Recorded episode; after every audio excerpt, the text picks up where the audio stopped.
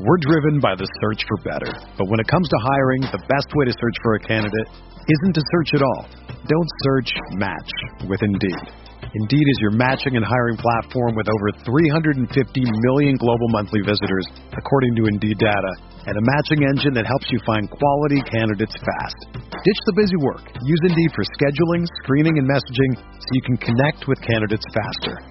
Leveraging over 140 million qualifications and preferences every day, Indeed's matching engine is constantly learning from your preferences, so the more you use Indeed, the better it gets. Join more than 3.5 million businesses worldwide that use Indeed to hire great talent fast. And listeners of this show will get a $75 sponsored job credit to get your jobs more visibility at Indeed.com slash BlueWire. Just go to Indeed.com slash BlueWire right now and support our show by saying that you heard about Indeed on this podcast. That's Indeed.com slash BlueWire. Terms and conditions apply. Need to hire? You need Indeed. Ready, down, put, put, put, put.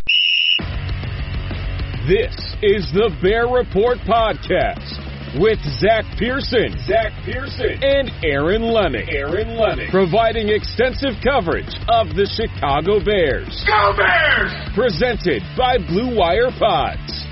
And now, here are your hosts, Zach Pearson and Aaron Leming. Welcome in, Bears fans, to another edition of the Bear Report podcast, the first edition with Justin Fields as your new Chicago Bears quarterback.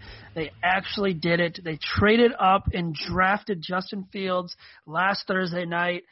I'm one of your hosts, Zach Pearson. I'm joined, as always, by my co-host Aaron Leming, and we are both as excited as ever that the Chicago Bears moved up and seemingly picked the right quarterback this time. Am, am I right, Aaron? Yes, I man, it was like we are talking about right before we started recording. I mean, it was just one of those. It was such an emotional roller coaster, and the and the fact that everything had to happen the way it did. You know, like just really thinking about everything that had to happen. I mean, obviously San Francisco identifying Trey Lance as their guy, and Atlanta not taking a quarterback and then things falling the way that they did at five and six and then you know really the big key you know there's a few big keys but really one of the big keys was those picks seven through nine where there was a lot of talk, you know, uh, with those teams, whether it was Detroit, whether it was Carolina, or whether it was Denver, where, I mean, yes, they all added veteran quarterbacks, but at the same time, I think we can all objectively look at it, may, outside of maybe Carolina, and that's that's a big if because I'm not high on Sam Darnold, but I think we can all objectively look at their situations and say,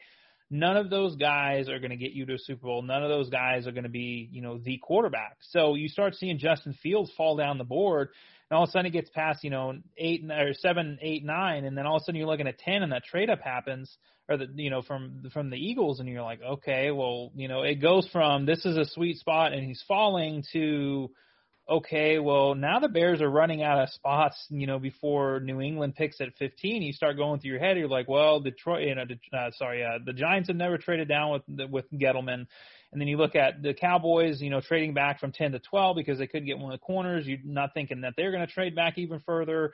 And then you're looking at 13 with the with the Chargers, and the Chargers have clearly been looking offensive linemen this entire time. And you look at 14 with Minnesota, and you know Minnesota's not going to not going to trade with the Bears. And then come to find out after all of this, after the fact they thought Justin Fields was falling to them. They thought that they were going to get Justin Fields at 14, and we know if they if he didn't go at 14, he was definitely going to go at 15. Um, you know, I I still fail to believe that that uh, that you know Mac Jones was a quarterback over uh, you know uh, Justin Fields at you know for New England at 15. So I mean, just the amount of things that had to go right, and the fact that he fell out of the top 10 and they were able to get him at 11, and that was where the trade partner was because that saved them a lot of draft capital. Because I mean, we're talking, dude, if, if if they traded up at seven, eight, or nine, you're talking probably either another first round pick on top of it, and you know the dynamics of things change, or a future second, or even more capital. So the fact that all they, you know, in, in essence, really all they had to give up, the big pick was, you know, the 2022 first round pick.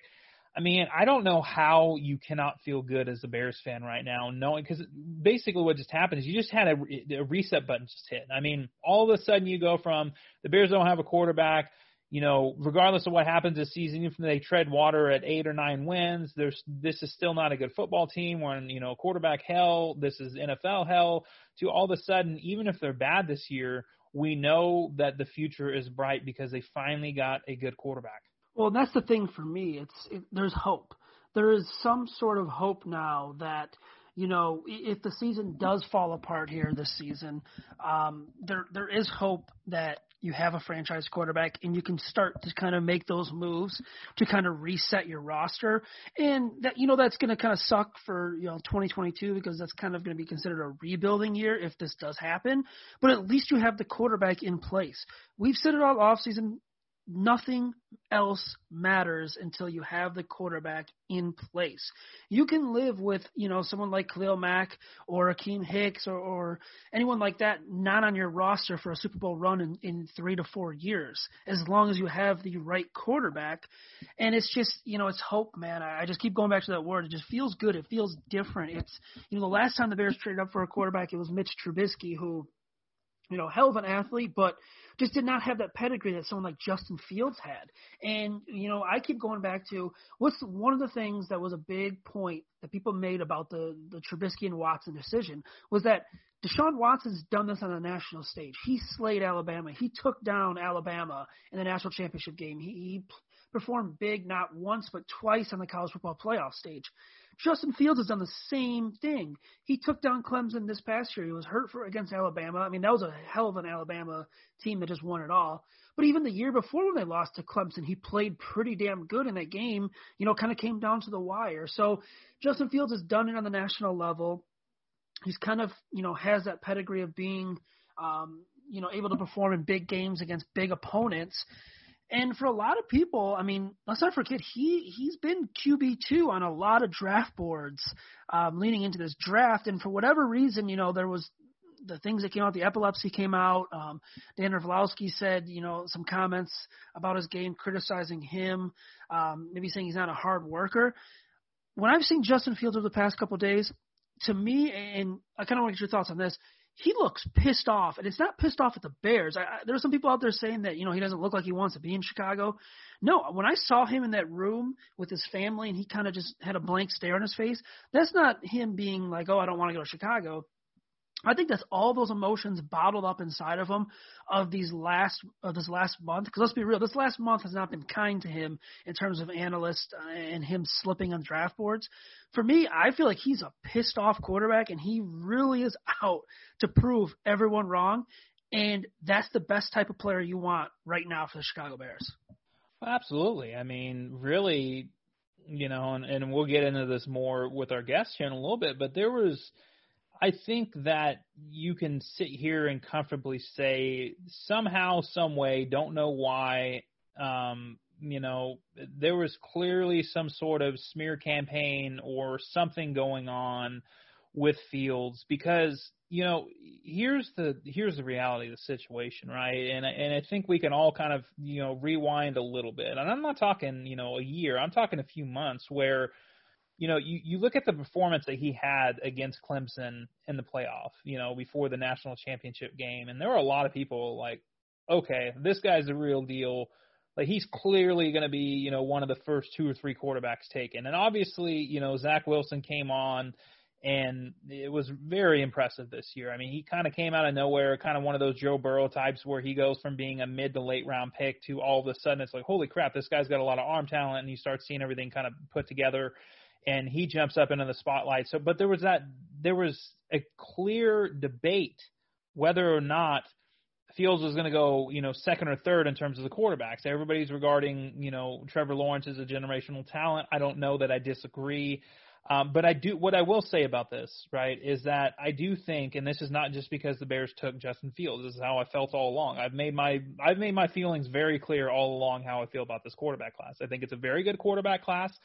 I think in terms of my ratings, I had one, two, and three were Lawrence, uh, Wilson, and Fields, but they were all very close. I, I don't think, and this is not a knock on Trevor Lawrence at all. I don't think Trevor Lawrence is head and shoulders above these other two names in this draft class. And I think obviously there's there's a level of risk with a guy like Zach Wilson just because he only has that one real year of production. But then you go back and you look at Justin Fields, and a lot of people are going to focus on 2020, but if you go back and look at 2019, the guy had one interception. I mean, he played lights out. I mean, he was absolutely incredible. I mean, he he I mean, he had his moments where it wasn't as good, Um, you know that really, I think it was the Big Ten championship game was the one game where you're like, all right, you know, and even the even the game against Clemson in 2019, he had moments where he looked bad.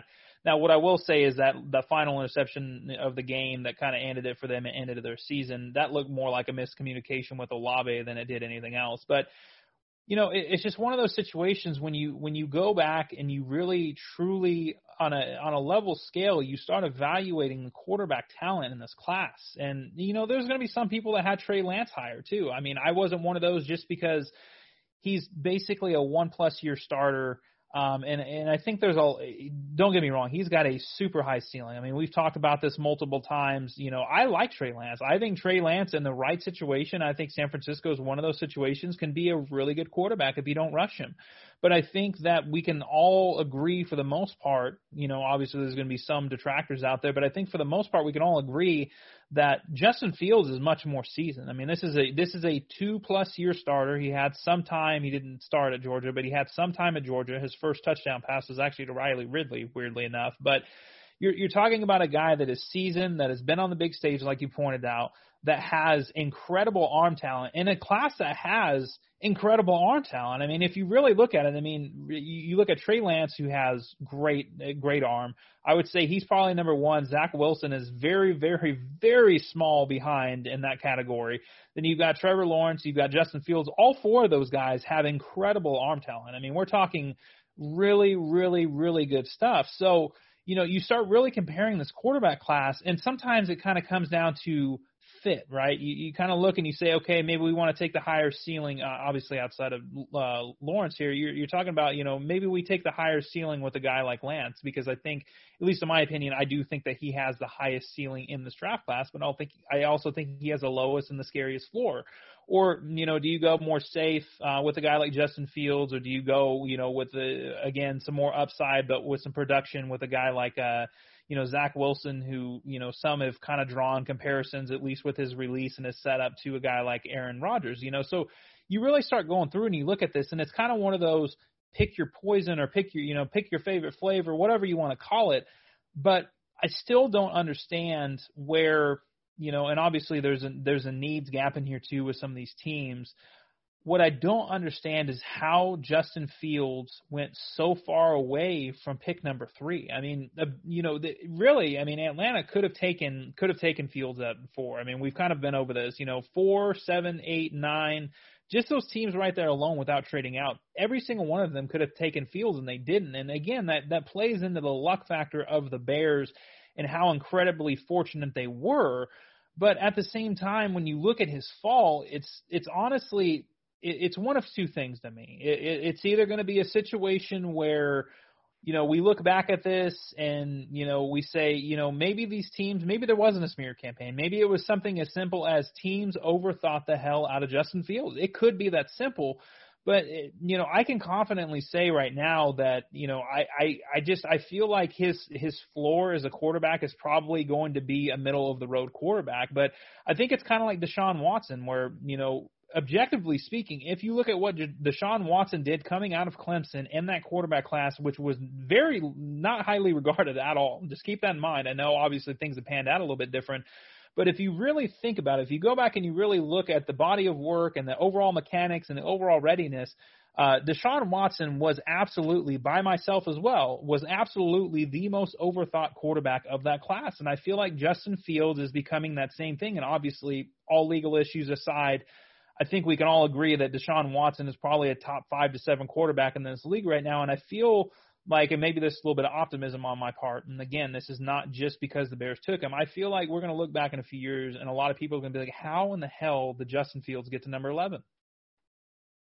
Yeah, I hope you're right. And, you know, I keep going back to what you said. I mean, pretty much the stars had to align. You know, Dallas and Philadelphia had a trade um, in the NFC East, which screwed over the Giants because the Giants look like they're going to take Devonta Smith. And once that kind of happened, you know, we heard Ryan Pace say he talked to Dave Gettleman the night or the the morning of the draft, and they were kind of going through um, scenarios on, you know, if there is a potential for a trade up. And Gettleman does not usually trade in drafts. And that scenario just happened to pop up, and it all starts with San Francisco going with Lance. It starts with Denver um, not taking a quarterback. And, you know, it also has to do with there was a couple really good players that were not quarterbacks in Kyle Pitts, Ja'Marr Chase, Jaylen Waddle, um, Penei Sewell, who were too good to pass up for those teams. Now, a couple of those teams had quarterbacks. Um, but you know, you know, Denver's the one for me. I, I I'm shocked they didn't take Fields. I don't know if they were kind of going to push all their chips in with Aaron Rodgers. I doubt that. Um, instead, they went with a, a defensive back, and you know later on we found out Minnesota was trying to go after Justin Fields. So it's just it's crazy, man. It feels good. The kid hasn't even stepped on the football field yet, and I'm already excited. The city's already excited. Like you watch when Trubisky was drafted, there wasn't, and it's not Mitch's fault. There wasn't videos of people celebrating the draft pick. Um, you know, we saw one at, at the White Sox game the night of. The fans were cheering when they got the news, and there's people, you know, yelling at their TVs and and going nuts because the Bears have hope. They have a quarterback that you know could potentially be their franchise quarterback, and you know, while it does probably buy Ryan Pace and Matt Nagy a couple extra years, I can live with that because, like I said, man, nothing else matters unless you have the quarterback position. We're going to talk a lot more about Fields with our guest um, later on. Uh, Stephen Helwagen from Bucknuts of 24/7 Sports. He joined us to give us some insight on Fields. He got to cover him at Ohio State for the last two years. Really good stuff. Um, and we'll get into all that. But Aaron, you know, Fields is the highlight of this class. But for me, this is a class that's an A plus class right now, and it is a very damn good draft class in my eyes, and it's not just because of Justin Fields. Yes, Justin Fields was the first big piece, and on day two, Ryan Pace stayed aggressive. He traded up, you know, with Carolina, moved what was it? I think nine or eleven spots, somewhere in that range.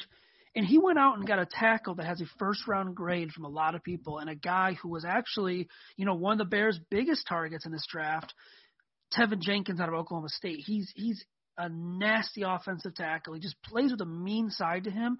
And I've been talking to some people, um, you know, since Friday, and kind of the one thing that you know I've agreed on with a lot of people is that the Bears kind of needed that nastiness on their offensive line. We haven't seen that in a long time. And you talk about like you know Olin Kreutz was a player that kind of played with an edge to him. Guys like that, you need that on your offensive line. For me, not only that, not only Teven Jenkins, but their um, pick in Missouri's uh, Larry Borom, who also looks like he plays with an aggressive style physicality that we haven't seen. I think that's really damn good and, and needed for Chicago's offensive line. Yeah, I mean, kind of going back to your original point, just talking about this draft class as a whole. I, you know, it's it's incredible and it's crazy because I mean, I, in myself more than you, you know, have have really been pretty pretty negative and pretty hard on Ryan Pace and the organization coming into the off season and how they've handled things with the press conference and free agency and everything else that's come with it. And then, you know, and, and it's kind of like we talked about, you know, going into this draft, they needed a massive draft. They needed a quarterback to fall to them or to find the right quarterback. They, you know, they needed to make all the right picks.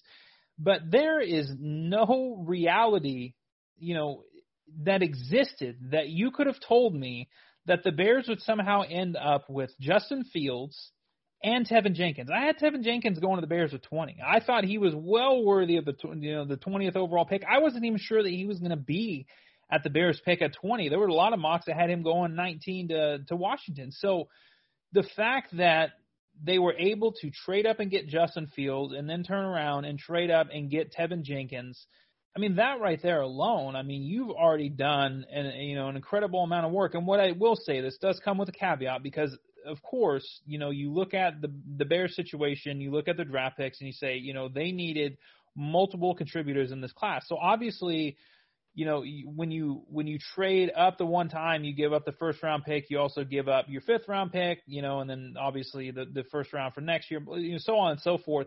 But then when you trade back up, uh, you know, when you trade up again in the second round and you give up your third round pick and you give up another one of your sixth and then you get back the fifth, all of a sudden you're looking at a situation where it's like, okay, so you pick, you know, first round, second round, and all of a sudden you don't have a pick again until you know the basically the beginning of the fifth round, and and the the overall consensus on this class was yes, it was offensive heavy, but at the same time there were a it, it wasn't it wasn't viewed as an overly um, heavy class or deep class as a whole, and a lot of that hap- you know happened to do with the fact that really you know, teams again for the second straight year, and probably more so this year than last year because of COVID and how it all hit. They were at least able to get through the combine and a lot of different stuff with medicals last year.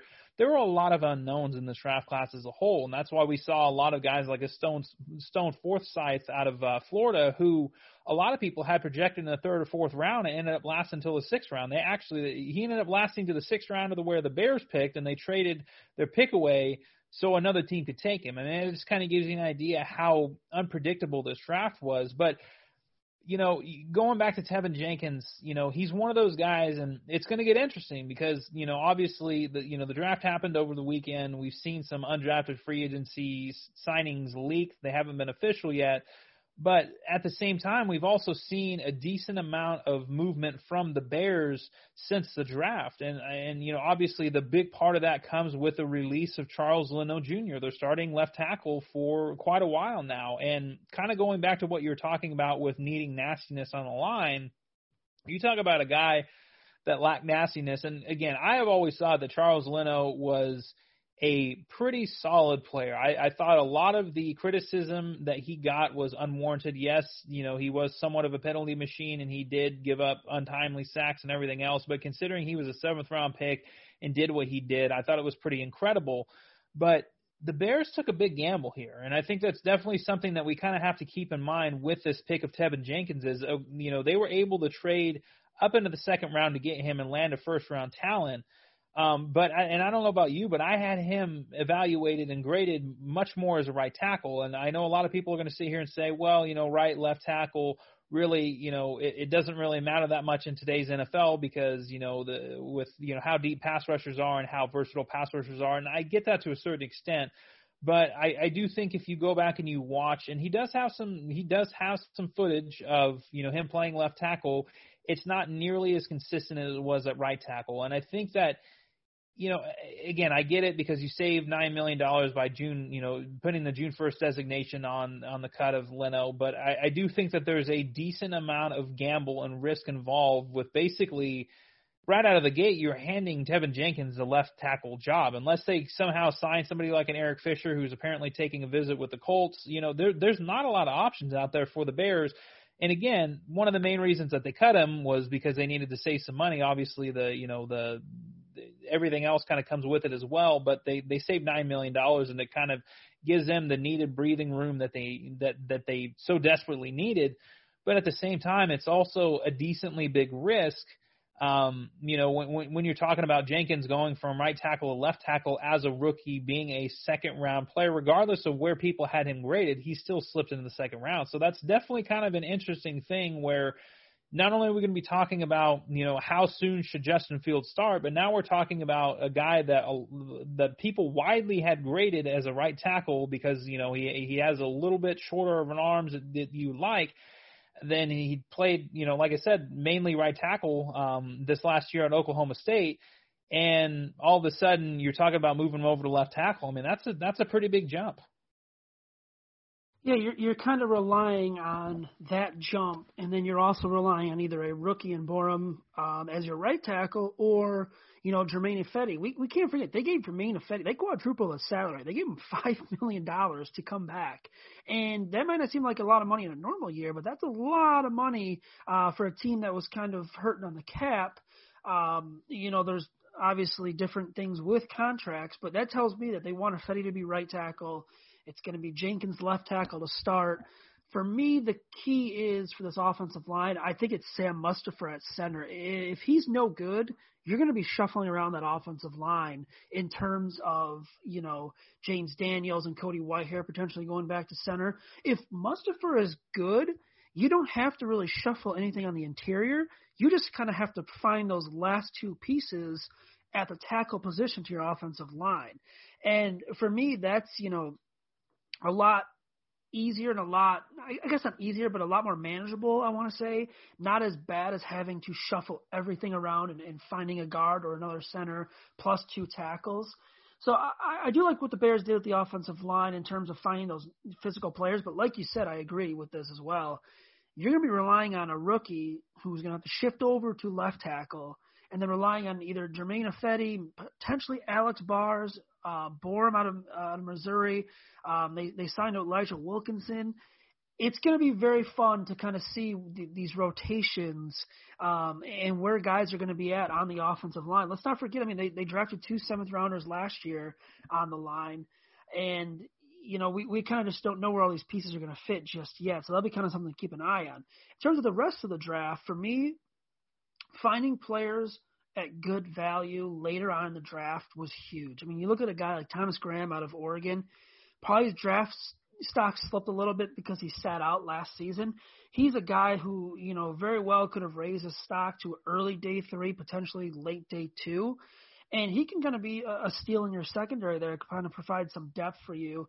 And then you look, um, Dazz Newsome out of North Carolina, a player I like, you know, not only because I'm a North Carolina fan, but someone who uh, in the sixth round, you're not you know, expecting him to come in and be a star and a standout. He's a guy that can provide some special teams value and, and you know, potentially give you that depth working in the slot because right now, the way I look at this, Aaron, is Javon Wims and Riley really don't give you much special teams value. And as we watch these wide receiver battles go out in training camp, you know, they, they signed Marquise Goodwin. Um, just now, as, as we're recording, uh, they signed Damiere Byrd, another guy to add to the wide receiver room. And who knows what's going to happen with Anthony Miller, but you're going to need some special teams value if you're going to want to win out a, a wide receiver roster spot. And the other guy that I want to point to in terms of special teams value is Khalil Herbert. Now, you know, there was a lot of people kind of questioning that pick there in the sixth round. Why are you going for, for a running back? For me, I, I think Herbert provides some special teams value. He's he's a burner. He's a quick running back. I don't think you know we can kind of trust Ryan Nall at this point. Um, Artavis Pierce really hasn't shown a lot to kind of prove that he can be a guy. And I, I'm just going to kind of trust. I know this is kind of weird to say. I'm just kind of, you know, trust that Matt Nagy knows what he's doing with his running back situation. Well, you know, it, it's one of those situations where, you know, sometimes you have to go with the best player available. And, you know, the other side to all of this is – you know, when you when you're looking at a guy like Khalil Herbert, where you know he he was at Kansas, is Kansas or Kansas State? I can't even remember anymore. He's in the Big Twelve. Kansas, I, I remember that. Kansas. Yeah, Kansas. Yeah, and you know, it's one of those situations where this last year was the first year that he actually, you know, was the starter, and really he didn't even have a massive workload. And like you said, I mean, he's he's a guy that he's more of a burner and a home run hitter, and he's he's going to be a great fit uh, as an outside zone runner. But he also brings special teams value, and I think that you know sometimes, especially in this type of draft class, when you see the Bears make those two big picks and then they don't pick again until the fifth round. I mean. Darnell Mooney is a unicorn in terms of you know when you're looking at guys. I mean the Bears, just to give you uh, you know I really don't have to go far back. I mean the Bears had what was it three fifth round picks last year, and yep. the the one guy that really was a was a quality contributor was Darnell Mooney. So it's one of those situations because you had Kindle Vildor, you had and you know he played a little bit down the stretch due to you know the injuries and stuff like that, and then Trevis Gipson who barely saw the field at all. But normally in the fifth, sixth, and seventh rounds, you're not going to get week one contributors for one and two those guys are going to be lucky to stick on the roster more than two or three years. I mean, we saw the same thing the the, the draft class prior to that when you know they went out and they they made a few different moves and they you know made a few different draft picks and ultimately they had the the one running back Kerrith Whyte who didn't even make it out of camp and then he ended up getting signed off the practice squad of the Steelers. So again, I, I think sometimes with these moves we have to kind of keep perspective in terms of what is going on. And obviously, you know, you, you look at some of these moves and, you know, Thomas Graham Jr., like you pointed out, I think is the one steal in there where you're like, man, this guy could be maybe not on the same level, but I, I think that he could be that Darnell Mooney kind of guy this year who he comes in in the later rounds and he ends up being a contributor because really nickel corner is wide open right now. I know that Duke Shelley's probably to have the first chance to win it, but, you know, Graham is one of those guys where, I mean, he was one of the better DBs in the Pac 12 until obviously he opted out in 2020. I mean, he's not an overly athletic guy, he's not an overly big guy, um, but he's very sticky in coverage. He's a playmaker. Um, so you know that that's just the kind of stuff to keep in mind with some of these moves. The same thing with Dazz Newsome. You're not expecting Dazz Newsome to step in week one and start in the slot. You're just not expecting it to happen. But again, he's a grindy player he you know, there was some weird stuff. I don't know where these people got these numbers from. There was some stuff going around that he ran like a four three eight. Yeah, that's not what, the case. What was that? I don't know. I don't know. I don't know who got that from where because really all you have to do is watch Newsome play to know he's quick, but he's not fast. Yeah, he's I was gonna he's, say he's more quick than he is fast. Yeah, and there's nothing wrong with that. So you know, again, he honestly to me he kind of reminds me a little bit of uh, Eddie Royal, like that kind of player where he's going to be your reliable. And this is something that you know, going back and watching him quite a bit, that I noticed was he is that reliable guy when you need a first down, when you need those those those you know those mid range gain, gains. He's going to be that guy for you. I mean, obviously he has a better tool set than that as well. But also, he's a guy that can, you know, both uh, return punts and kicks for you. So, again, you start kind of looking back and you kind of see where, okay, you know, maybe these guys, maybe these, none of these, maybe none of these guys will ever turn into starters.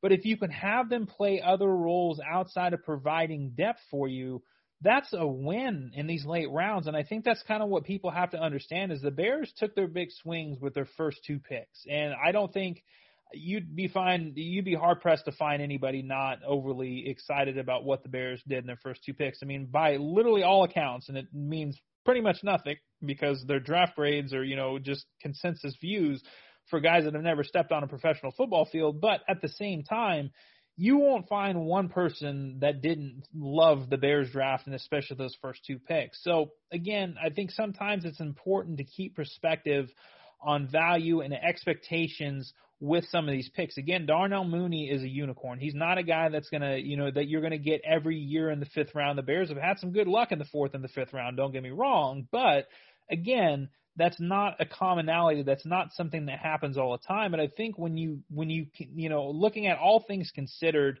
uh, you know, honestly, my least favorite pick was probably Larry Borom, just for the simple fact that I think that he's more clunky than he is athletic. And yes, I understand he's got a mean streak, and I know a lot of people are already ready to pencil him in as the starting right tackle for week one.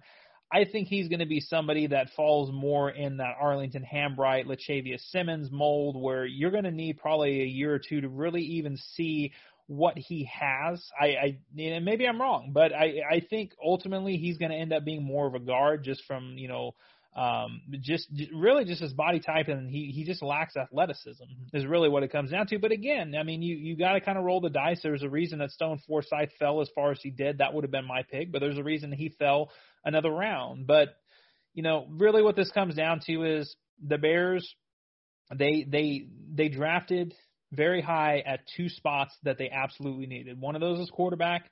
One of those was offensive tackle, whether that's left tackle, whether that's right tackle. If both of those picks work out, the Bears are in fantastic shape.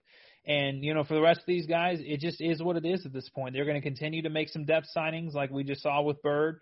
Um, I would expect a few others to come. I'm kind of hoping they kind of dabble, go back and dabble in the corner market a little bit. Um, you know, obviously, again, Graham is more of an inside guy, and I think they could use at least some more veteran depth on the outside. But again, you can't – especially with how the Bears approached the draft and how lucky they got in the early rounds, you can't expect to fill every single hole in the draft. And kind of moving forward, you know, this this would be kind of my overall general thought on the draft class and just where this team is heading into the 2021 season.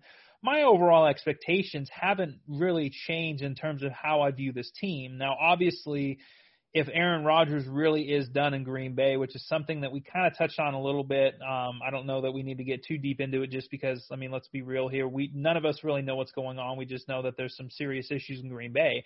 If Aaron Rodgers is indeed done with the Packers, I think that definitely changes things, uh, you know, within the division. I still think Minnesota is going to be a lot better this year, but just assuming things kind of keep the same and Aaron Rodgers, you know, figures things out and he comes back and plays for the Packers, I think more realistically, my expectations for this team are still around a seven eight win team, and that's fine, mainly for the fact that they picked up a few key pieces and none more important than the quarterback position. And I, I think that's really the big key is we have a lot of hope moving forward. And again, with the quarterback situation and with the offensive tackle situation, that's a lot of money that you're going to save over the next four or five years, not having to pay those guys top end money. And you, we know how much quarterbacks are going for right now. You're, we're talking, you know, thirty-five, forty million dollars a year.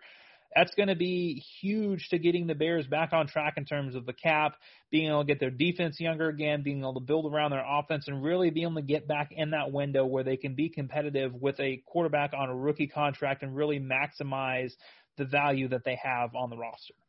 Yeah, you know, I agree. I, I think the first two picks, you hit home runs, you're in great shape. Anything after that for the Bears is just an added bonus in terms of this rookie class. And I mean, I agree with with pretty much everything you said. You know, these aren't guys that you're going to be expecting to start right away. I mean, let's be real.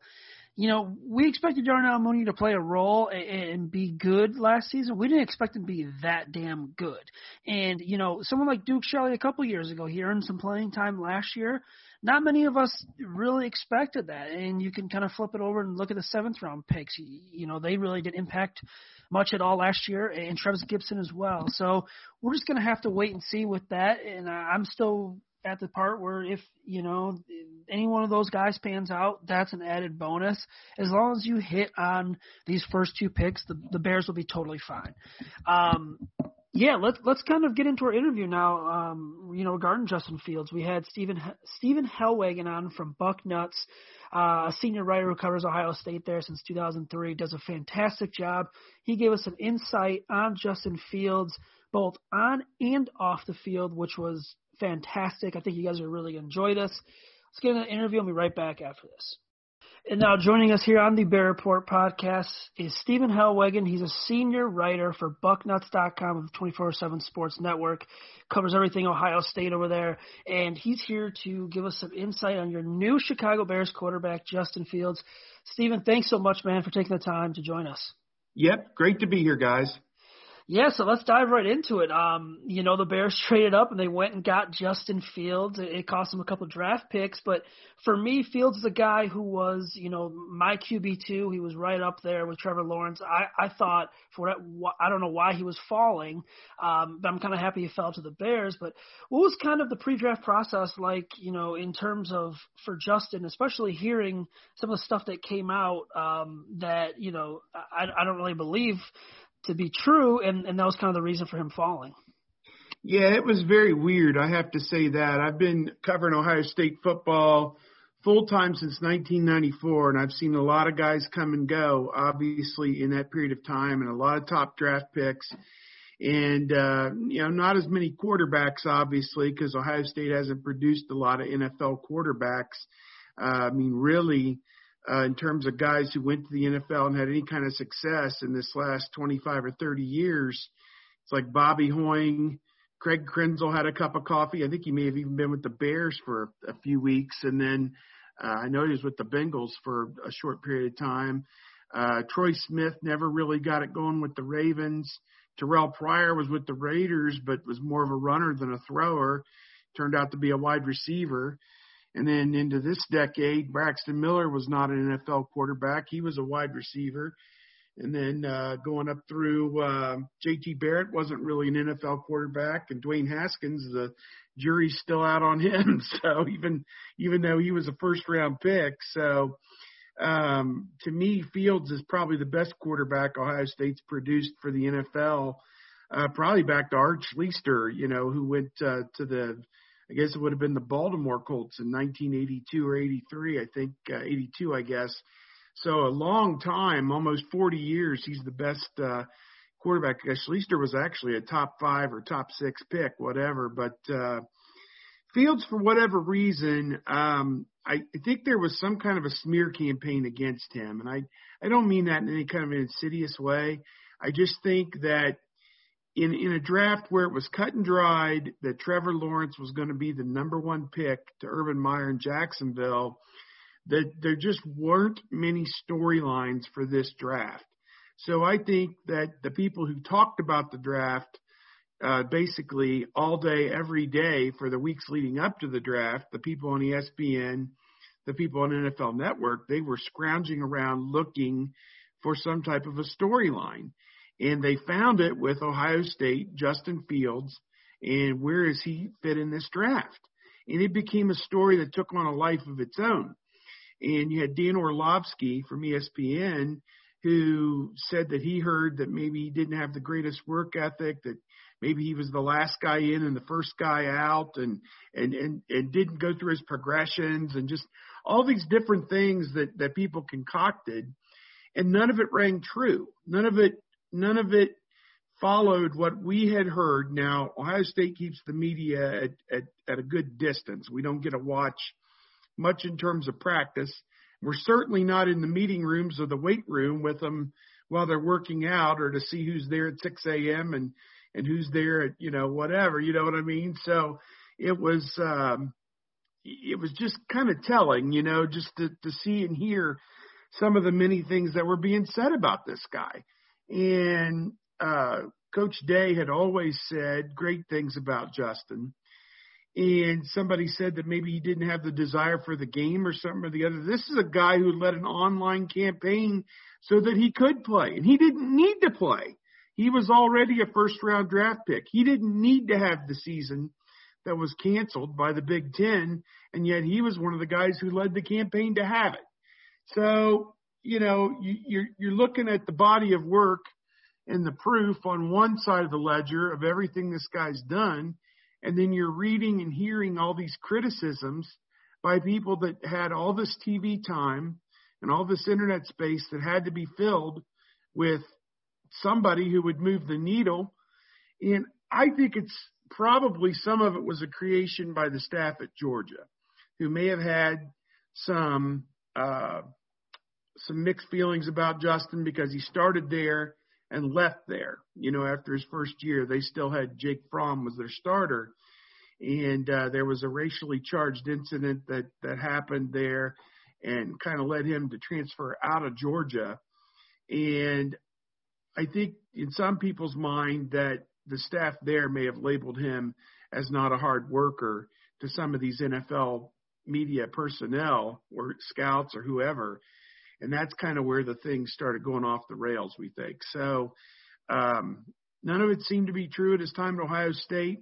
He seems to me like a guy who's got uh, the potential to be a very good NFL quarterback. Uh, he went through a one pro day at Ohio State in mid March it seemed to do very well. Made all the throws, made some kind of back foot 60 yard throw that everybody oohed and awed about. And yet, for whatever reason, the 49ers or somebody wanted to see more. And so he came back a second pro day and threw again, and everybody seemed to like it. So I don't know what the disconnect was. People would ask me throughout the last month, well, what are you hearing? Why is this, why is this going on with him? And I couldn't put my finger on it because nothing that we had seen in our two and a half years exposure to him led us to believe any of the stuff that was being said.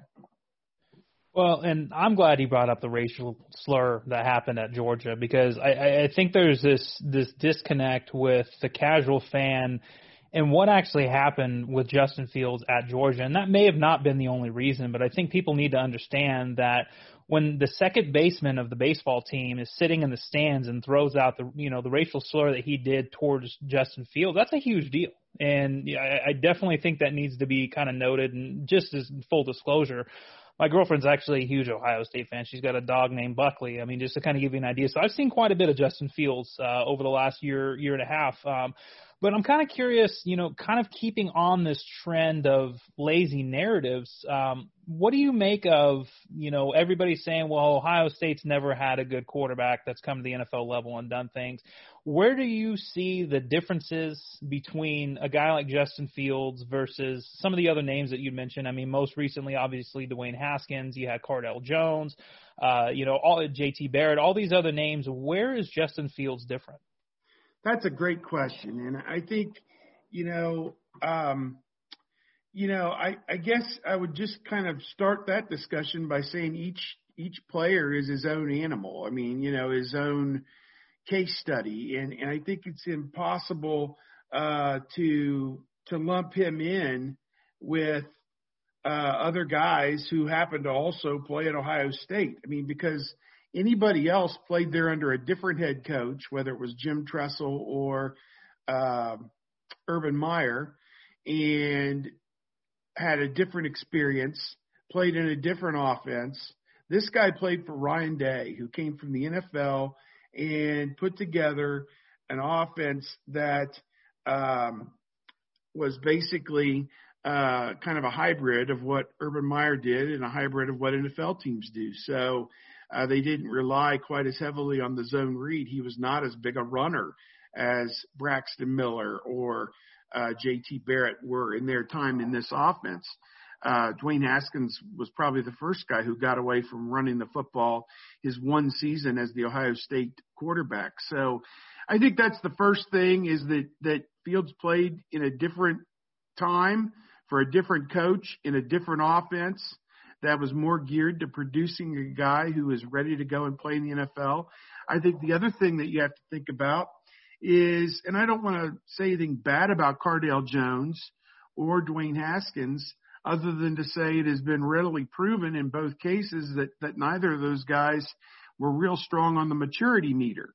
I mean, when you think about, uh, and they're good people. I mean, they're not, they're not bad people. If you, you know, I'm, I'm trying to make a point here without, you know, putting somebody down, but, but these are guys who maybe had, had an idea or perception of what playing college football or playing NFL football was all about. And their perception of what it's all about isn't what it's all about.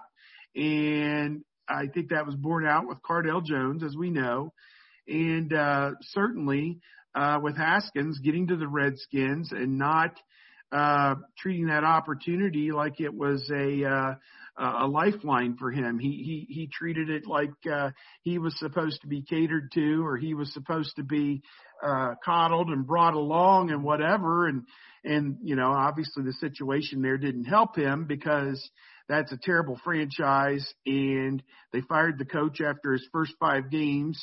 And the interim coach didn't really do much with him. And then Rivera came in and wanted nothing to do with him. And it was just an untenable situation all the way around. Uh, maybe he'll have better luck on his second team. I guess he's with the Steelers now. So I guess my point is, is each guy is his own different person. And you know, let's talk about Aaron Rodgers. Played at California. You know, they had Jared Goff a decade later, but does anybody sit around and talk about great quarterbacks from California, even though Aaron Rodgers is one of the, the greatest, you know, per, turning out to be one of the greatest of all times? I don't think people really nope. sit, you know what I mean? I mean, that's, yep. that's what I'm kind of driving at is that you cannot cast an aspersion on Justin Fields just because he played at Ohio State unless he was playing in some archaic Woody Hayes three yards in a cloud of dust offense, which he was not. So, you know, even Art Schlichter didn't play in that. Of course, his coach then was Earle Bruce, who had followed uh, Woody after Art's freshman year and brought them into the modern era with a pro passing game that allowed him to attract the attention of pro scouts. Now, he didn't have a very good uh, NFL career either because of his own personal issues, but coming all the way around the bend, I don't think we're going to have personal issue problems with Justin Fields. He seems like a solid citizen to me. And so I think this is where all the comparisons kind of go to die that he is his own person and is serious about his business. And that's how Ryan Day has portrayed it. I don't think Ryan Day would tell us things uh, about Justin Fields if they weren't true. And he has been kind of knocked on his behind by how hard Justin Fields worked at this thing the last couple of years. So um, that's kind of where I would put it. That uh, yeah, there's a pedigree that Ohio State quarterbacks haven't done much in the NFL. Uh, but you know what? I think Justin Fields may just be the first guy or, or, or one of the one of the best guys to kind of debunk that a little bit. Um, kind of a similar question, and one thing that I've kind of noticed with um, Fields so far, whether reading some articles or, or watching tape and videos, he just looks like a natural born leader. And I was reading a story on ESPN when he first got to Ohio State. He really didn't know anyone, and it was um, Chase Young who kind of took him under his wing and said, "Hey, you need to be the leader." What have you seen um, from Fields as a leader at Ohio State in his two years? Yeah, I think you make a good point. I think that he tried to slip in the back door and not rock the boat. And he was coming in, you know, the nation's number two overall prospect uh, for whatever year that was, 18, I guess, going to Georgia. Uh, number two overall prospect and left Georgia after the one season and came to Ohio State for 2019. So he gets there in January of 2019 and starts working out with the guys in the winter program. And he, by his own admission, for the first few weeks, he kind of sat back and picked and chose his spots and didn't want to step on anybody's toes. And I think they realized how humble the guy was and how legitimate the guy was. And to be very honest with you, in the spring game that year in 2019, he didn't play very well. He was like five of 15 with, I don't know if he threw an interception, but he threw one pass for like a 98 yard touchdown and otherwise didn't get a whole lot accomplished.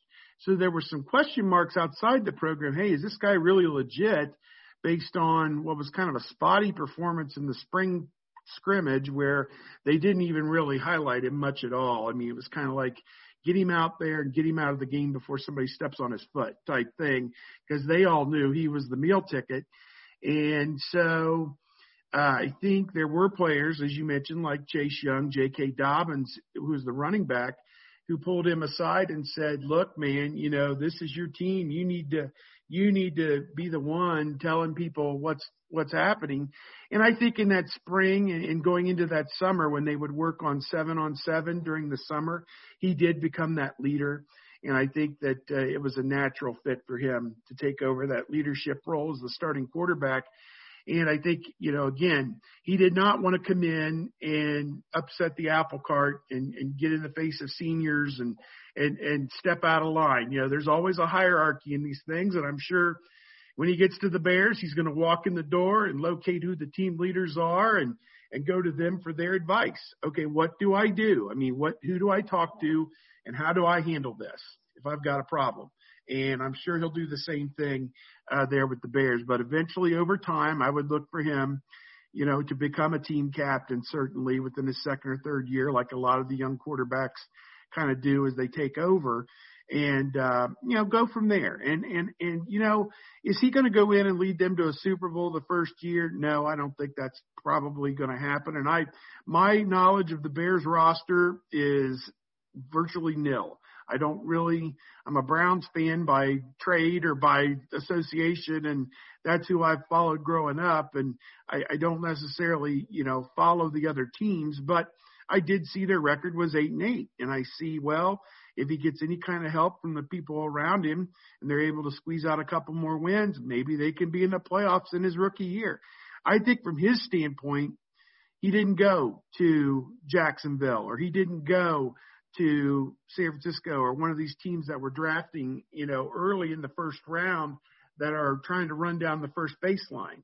He's at a team that has got some guys, has got a decent enough roster to go 500 last year, and is not going to be put in a situation where he's going to miserably fail like Haskins did first year out of the box.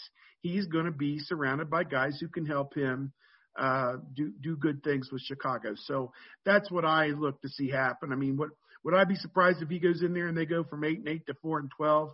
Heck yes, I would be terribly surprised.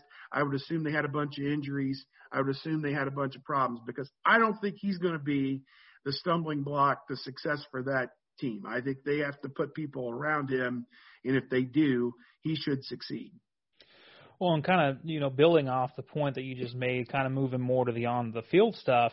Uh, a good friend of ours, Bobby Peters, who does a lot of really good work, good film work, uh, really just into offensive football as a whole noted a few days ago, he's talking about Justin Fields and what he did at Ohio State and what Ryan Day's offense was. And he said one of the biggest things that's going to translate from Ohio State to the Bears with, you know, going from Ryan Day to Matt Nagy is going to be the Y cross concepts.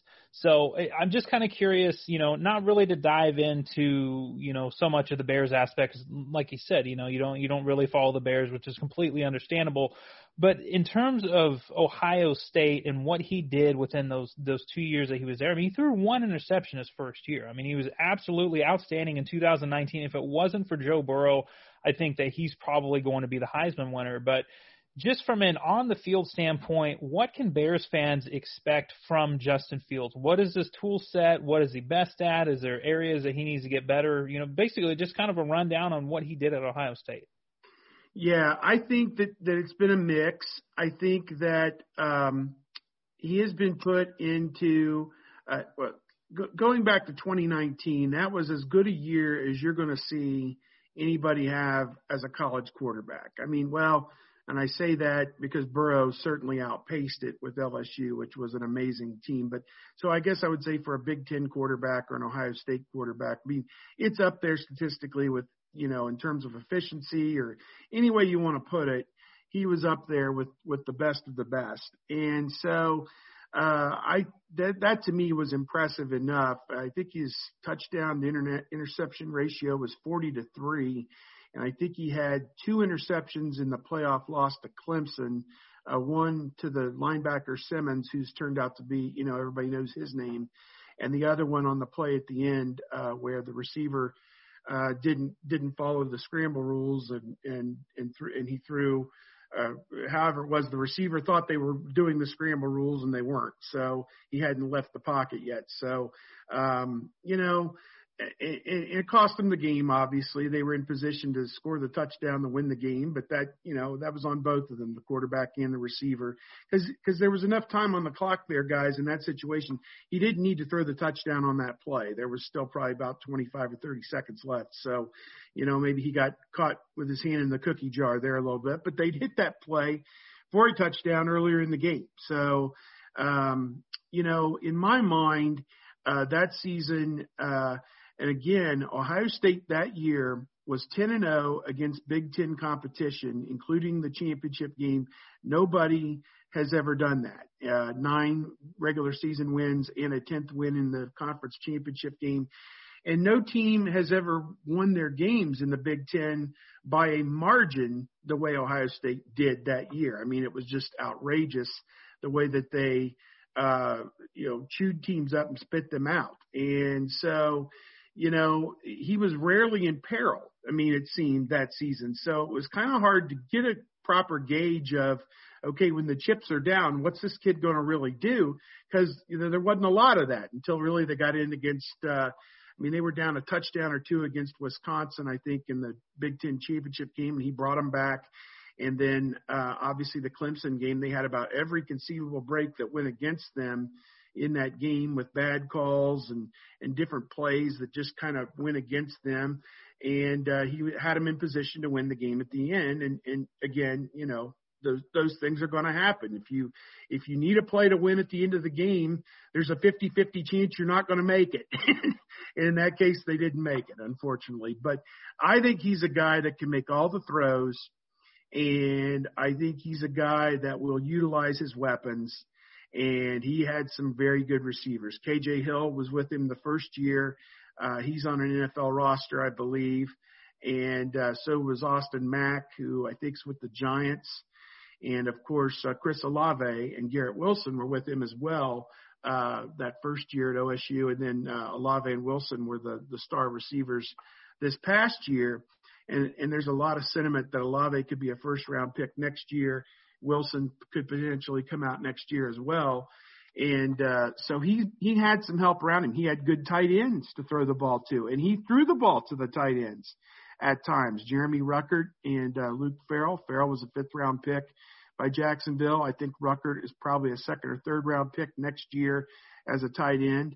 And uh, he, you know, he's a tremendous receiving tight end. So he did not hesitate from using his uh, uh, weapons and he threw the ball last year. He threw the ball to uh, Dobbins in 2019. Threw the ball to Dobbins out of the backfield. This past year, Trey Sermon, who was a third round pick, uh, I think to the Niners, was probably the only running back capable of catching the ball out of the backfield, and he threw the ball some to him as well. So I think he's got the ability to do whatever it is uh, Chicago needs him to do within the framework of their offense.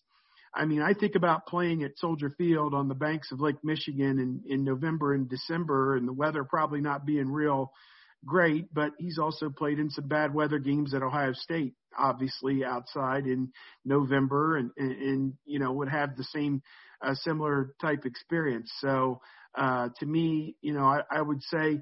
Uh, and they've had some games where it's poured down rain, and he's done pretty well. I guess I would classify maybe as a mudder, which maybe that's another reason why they liked him for Chicago because they could have rain, sleet, and snow and wind over, over there, and uh, you know it may not be something that fazes him. Uh, you know, even though he's from Georgia, so uh, I would look for him to be able to execute whatever it is they want him to do. He's got the arm strength. He made a throw, I want to say, in the Clemson game this year in the semifinal to one of the tight ends. It may have been Farrell for one of their first two or three touchdowns. And he threw it into a window where only he could get it. And Farrell like had to twist and turn his body to get it to shield it away from the defensive back. It was the the doggonest thing I've ever seen. And I mean, he threw a bullet into traffic where only his guy could get it. If if you want to see, go go find that play and you'll know what I'm talking about. It that one there kind of typified. If it's a tight window, he can throw it in there and uh, he'll he'll take advantage of it. I mean, uh, he didn't throw many picks at at Ohio State. I mean, there were a few here and there this past year, but uh, uh, he was very economic with the football just to clarify, I, I want to say, and I could be wrong, but I want to say it was actually Ruckert because I was watching that play a few days well, ago, and yeah, I, you know, it may have been Ruckert. He, I think he threw three touchdown passes to tight ends in that. Yeah, game. the tight ends had an amazing game. Yeah, I remember that. Yeah. I think it was. You could be, you could be right, but I thought it. I thought it was Ruckert because Ruckert was the one that really stood out to me as a tight end because Yeah. he said second or third round pick probably this next year, and I agree. I mean, he's Yeah, he's he was the more impressive of the two. Yeah, he can get down the seam and make some plays. And and really, after all these years of doing this, even though that game's kind of fresh in my memory, it, it it's not. I can't remember all the, all the details by heart. But yeah, there he he made again. And the deep balls too. He's an uncanny deep ball guy. He would have guys like Olave and I would say Olave more than Wilson. Um, who had the ability to get a step or two behind the defense. And that was what you were worried about was whether the receiver could get the separation behind the defense because you just figured he was going to reach out there and hand it to him. I mean, the, his deep ball accuracy, I think that's another thing Ryan Day has commented on is amazing. I know deep balls are not a, a prevalent part of an NFL offense unless you find a DB you could pick on, but uh, because everyone's so good at that level, but uh, or whether your team has anybody who can who can get that deep ball separation, I don't know. But at any rate, he's got that in his arsenal too. If you guys are able to open or set something up like that and go to it, I think he's going to be a guy who can complete it. And I don't know if Aaron has any more questions. I have one final one for you though. Um, was there a moment that really stood out for you at Ohio State with Justin? Whether I know you talked about a couple plays, but maybe something on the field, something off the field, anything like that? Yeah, he was unflappable. Uh, there was a play at Michigan where um, he may have run the football or been sacked and suffered a, a slight knee injury and went over to the tent. And uh, I don't know if they kept the drive going or punted and got it back, but within a few minutes he was back on the field and threw a deep ball touchdown. And that to me, when he left the field, you're like, damn, is he done for the year? You know, you didn't know and he went in and it was just a sprain. So it was like, okay, you know, whatever, uh, put the wrap back on, whatever, let's go, you know, try and try and jog it out or whatever. And he was back out on the field. Not only was he back on the field, he made a play. Then in this game against Clemson, he took a bad shot, um, I think to his ribs. Uh, one of the Clemson players, uh, hit him, speared him in the ribs, and I think they threw the player out of the game. I think it was, uh, a, uh, uh, targeting penalty and they, they ejected the Clemson player and he left the field for one play. The backup, CJ Stroud, who was a freshman, came in and handed the ball off and here comes Fields. And again, he is hobbled and he is leaving the field. I'm in the end zone taking photos and I'm taking pictures of this the whole time. And I see the referee basically in a close up as he's half jogging, limping back onto the field. The referee says to him, Are you okay? And he nods and said, Yeah, I'm okay. Like the referee wasn't even sure. It kind of when you when you see that happen, you kind of get a chill. Like, damn, this kid is a gamer. And he comes comes back in, throws a touchdown pass. Boom. You know, oh, you're going to hit me in the ribs. You can't knock me out of this game, guys. And better yet, here's another six points. So, I mean, it was a moment that those are two moments that really stand out for me. That that he takes a licking. I mean, no one ever knocked him out of a game. I mean, he he he every game he started, he finished. You know what I mean? So some of them probably to his detriment because uh, against Penn State, uh, in 2019, he did have a knee injury in that game late. They had an 11 point lead and he ran the ball trying to prolong a drive and, and took a hit and it hobbled him, I think, for the, the, the, the remainder of that season. And, you know, he wasn't able to run the ball in the semifinal against Clemson because of it. So, um, you know, perhaps maybe they win that game if he puts up 40 or 50 rushing yards. I don't think he was able to do that. So, you know, just uh, a guy that again, uh, he he's going to do fine with Chicago. I don't have any doubt about it. Ohio State has sent guys to the NFL uh, in the past, like Bosa, both Bosa brothers, Chase Young. Um, you know, where you just look at it and you say, oh, he's going to do just fine in the National Football League, and and you know, more times than not, it works out. So I look at him kind of the same vein. Yeah, that's that's one thing that definitely has stood out to me too, especially watching Fields because there's been a few times, yeah, he's taken some shots and and it's funny because at least you know when you watch him on TV, he doesn't look like a, a big dude, but I mean he's six three, two twenty six, I want to say. I mean he's a he's a, a solid sized guy, obviously, you know, a good athlete, a good runner. But you know, to those moments that you just mentioned, because I want to say the the first one with the knee, I want to say wasn't that the re-aggravation of the MCL that he had? Um, yeah, yeah, yeah, it was the re-aggravation of the injury against uh, Michigan. And people have second guessed the coaches, you know, now that they go on and they lose to Clemson. It's kind of like, well, you had, you know, uh, should he have been put in harm's way like that? Well, you know, that Michigan game was still somewhat in doubt. I mean, and certainly the Penn State game was. So, you know, you, it, again, if you play enough football, you're going to suffer an injury at some point. I'm not saying he's indestructible by any means. And, uh, you know, yet if he's had some nicks and cuts along the way, he's found a way to overcome it and get right back out there. So he's resilient. That, that'd be how I'd put it. Absolutely. Well, hey, fantastic stuff. I've got no more questions for you. I think you did a awesome job of covering not only on the field. I mean, because all all of us can kind of sit there and watch and go through the games, but the off the field stuff and who he is, I, I think really gives Bears fans a good look into what what we can all hope is going to be the franchise quarterback of this team and kind of break that that that drought that the Bears have had at the quarterback position for you know decades now. Yeah, I don't look for him to be a guy that goes in there and falls in the trappings of you know, bright lights and big city, which I think you can do that in a place like Chicago. Uh, to be a local celebrity like that, I think it can happen. But I think he's going to put his head down and do his work, and you know, try and try and help the Bears, uh, you know, take that step and and and get back deep into the playoffs and and and do the, you know, do the things he's supposed to do. That's what I take from a guy like him. I see that uh, he should never be a problem for the the team in the community as some of these other players, you know, have these off the field issues. I, I can't imagine that he would turn up with something like that happening.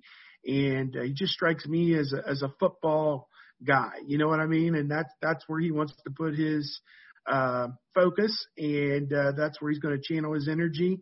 And you know, if they win, then maybe they'll enjoy it once they've won. But uh, you know, until that point, he's going to be a hard worker, I bet. Stephen, uh, where can everyone follow you on Twitter or read your work at? Yep, bucknuts.com, the 24/7 sports site for Ohio State. Uh, bucknuts.com. I've been doing this full time since about 1995 and been with Bucknuts since 2003. So we've had a really fun time with it here. And Twitter, Steve Helwagen, one word and the spelling is E-N. So it's H-E-L-W-A-G-E-N. Steve Helwagen, one word on Twitter. All the stuff about Ohio State, and uh, you know I'm looking uh, to to enjoy the off season now. I've, I, it's uh, the draft's over, and and just enjoy a little bit of time, and before we know it, uh, the the fall will be here. Thank you once again, man. We really appreciate it. Yep. Take care, guys. Yep. And welcome back in here to the Bear Report podcast. That was Stephen Helwagen of Bucknuts.com. Some good stuff on Justin Fields, and we'll have plenty more coverage with you know Justin Fields and the rest of this Bears draft class as the weeks go on. Um, we will not be the media will not be at rookie minicamp, so can't really cover too much on that. Um, the regular minicamps are kind of to be announced, so hopefully we'll we'll get access to be able to talk about that. But we'll have plenty of, of rookie coverage in the in the coming weeks. And um, before we kind of wrap things up here, Aaron, you know, so far the biggest move for the Bears post draft was Charles Leno Jr. being released. It was kind of just one of those moves where you know it had to happen. It was it was a cap move. They saved nine million dollars with the post June first designation, um, free up some cap space because let's be real, they didn't have enough money to essentially sign their draft class, and not only that, but make moves to kind of get them and get their roster where it needs to be, not only before the season starts, but during the season as well. And I'm with you. I'm one of those people that you know Charles Leno Jr. wasn't the greatest tight end or geez, geez tackle. He actually came into the league as a tight end out of Boise State or, or played tight end at Boise State for a little bit, but you know, he wasn't the greatest. He certainly wasn't the worst. I mean, go ask, you know, Denver about how Garett Bolles was doing um, the last couple of seasons. There's always going to be worse. And I just feel like he got he got a bad rap. He was healthy, played in what started in 93 consecutive games since 2015, and I think towards the end of the year, those final eight games, when they kind of made that switch, he played a lot better, and it was due to the interior line playing better as well. So I get why the move was made. And now, like you said, man, now you're relying on Teven Jenkins, and you're to be relying on Germain Ifedi and potentially someone like Alex Bars or Larry Borom if they if they view him as a tackle.